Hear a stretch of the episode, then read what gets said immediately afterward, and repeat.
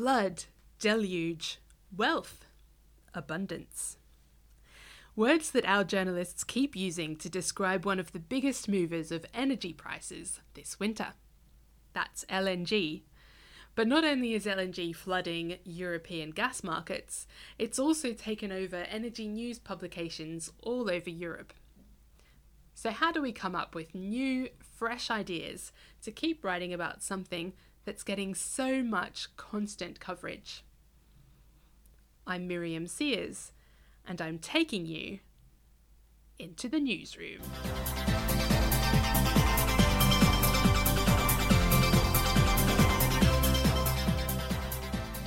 So I must admit, I really did look up all sorts of our stories to look at what sorts of adjectives we were using to talk about LNG, this deluge of LNG supply into uh, European uh, markets this winter, so that I could do that introduction. Oh my god, all of those synonyms. The reason why I wanted to chat to you, Julie, for, for this podcast was I thought it was a, a really interesting, not only thinking about the uh, wealth of LNG supply into Europe this winter and how we kind of cover that when everyone else is writing about the same thing, but I thought it's also interesting to think about how where do we get our story ideas from?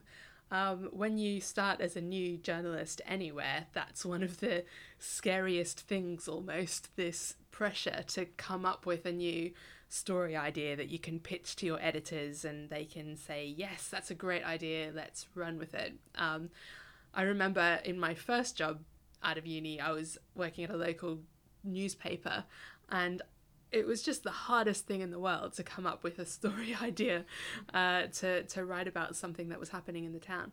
But I don't know if this has been your experience, Julie, but you kind of get into the habit of keeping your eyes open and your ears open and looking for things and learning to trust the curiosity instinct that you might have um, when you're looking for story ideas. Yeah, sure. And I think it can be particularly hard. Like I found it particularly hard starting here because we do have quite a narrow focus. I think it would be fair to say, um, but it's like anything else. The more you know about something, the more you think about something, and the more you do get just interested in what's going on.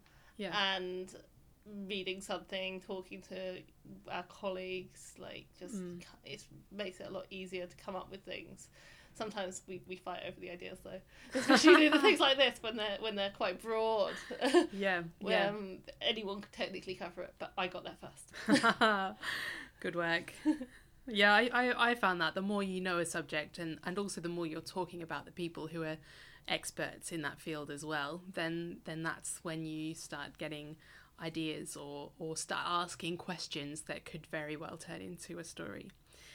So that's what happened here um, uh, with this topic that we're talking about today um, about uh, LNG supply and uh, this series that you've been writing about a bit of an outlook into what production means for supply into Europe going forward.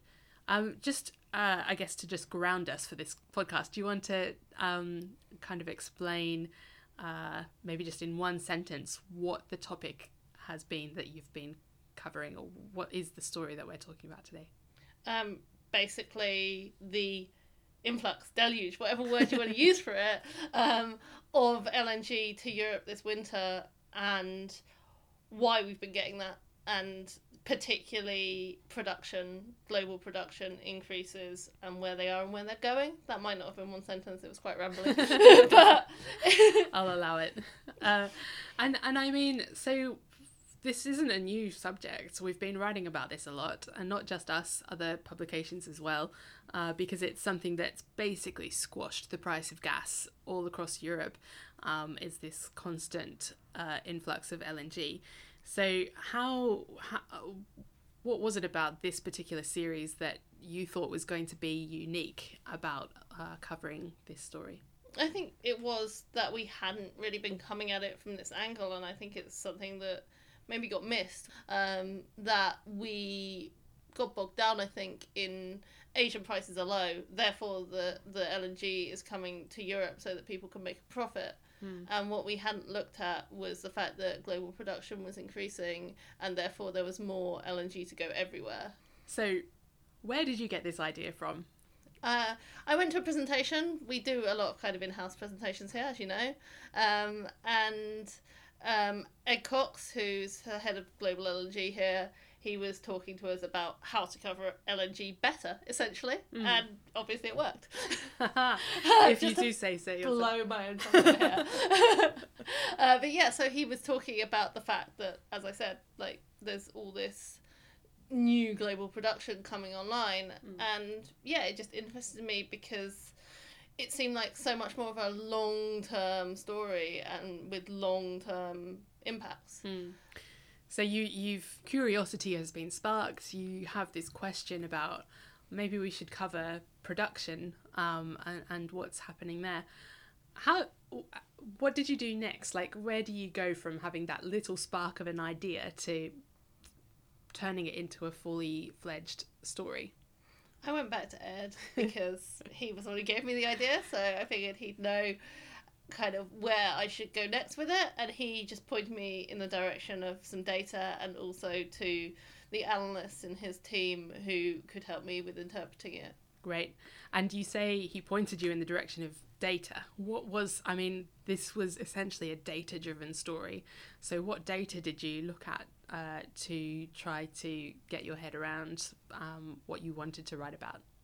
It was mostly historical production data and supply forecast, which our team creates here in house, and also some data which I'd already been looking at, which I brought into the fold, um, which is collated from all sorts of TSOs and just from everywhere really.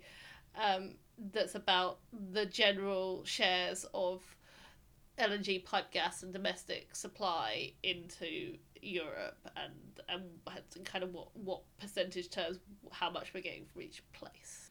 So, that's actually uh, a ton of data that you're looking at there.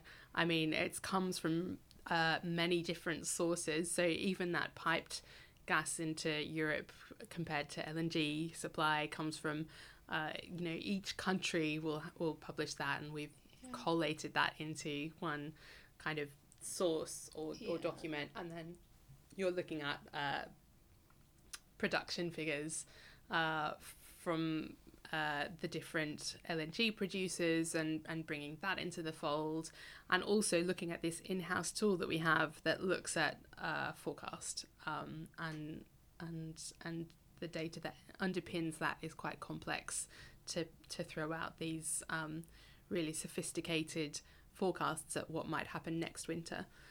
So how did you, you you're looking at this wealth of data and numbers and and how do you then like what what was standing out for you as the stories that you needed to tell in all of that? I started splitting it up by country. Yeah. Just it seemed as good a place to start as any. Um, as you say, that I mean that spreadsheet that I have that covers the percentages of, of different supply sources to Europe, that's got about 150 data points that feed into it. So yeah, it's a lot of data. um, and and country wise is a good way to split things up. Um, so yeah, started looking at US LNG because that was something that Ed had been talking about as being US uh, US production really really increasing both this year and then particularly for the rest of this year we're gonna probably have about double as much LNG next winter as this winter so that's a really big change so started doing that and then just started working my way through essentially kind of the major Euro, uh, LNG suppliers to Europe Yeah. And what resulted it was uh, a, a three part series. It was three parts, right? It's three parts, Um, yeah. And then there's a spin off. There's always going to be spin offs. Basically, looking at uh, like an outlook for these different regions on uh, their production and the what we can expect going forward uh, for LNG supply, just from a production perspective. Um, I think the the the I guess the challenge when you're writing data stories is uh, interpreting the data and um, and doing it in a kind of mature way where you're not just chucking data onto a page and saying this happened last year and therefore it must happen this year how do you treat that data with balance and perspective? I think it's just looking at the context, and obviously we're all looking at the markets all the time. Uh, so we're quite well versed in what's going on, um, what has made this winter special, and what made last winter special. Let's face it, every winter is special for some reason. There's always something weird going on. Yeah. And some of our new starters are like, "Oh, I'm not, I'm not starting in a normal time period. How will I ever learn?" And it's like there is no normal time period. There are there are patterns, but there is nothing's nothing's ever normal. Yeah. Yeah. so yeah, looking at the context and kind of what different scenarios might do to affect how these kind of points that we can ascertain from the data, um, how those actually will impact markets and pricing and supply. Okay. And were there any red flags or danger zones uh, in in this particular story that you were looking at that m- might have tempted you into writing a story that might not have been entirely balanced? Sure. I mean, I guess the the danger zones are get getting too fixated on what the data shows and what and making too many um, kind of inferences from the Mm. data.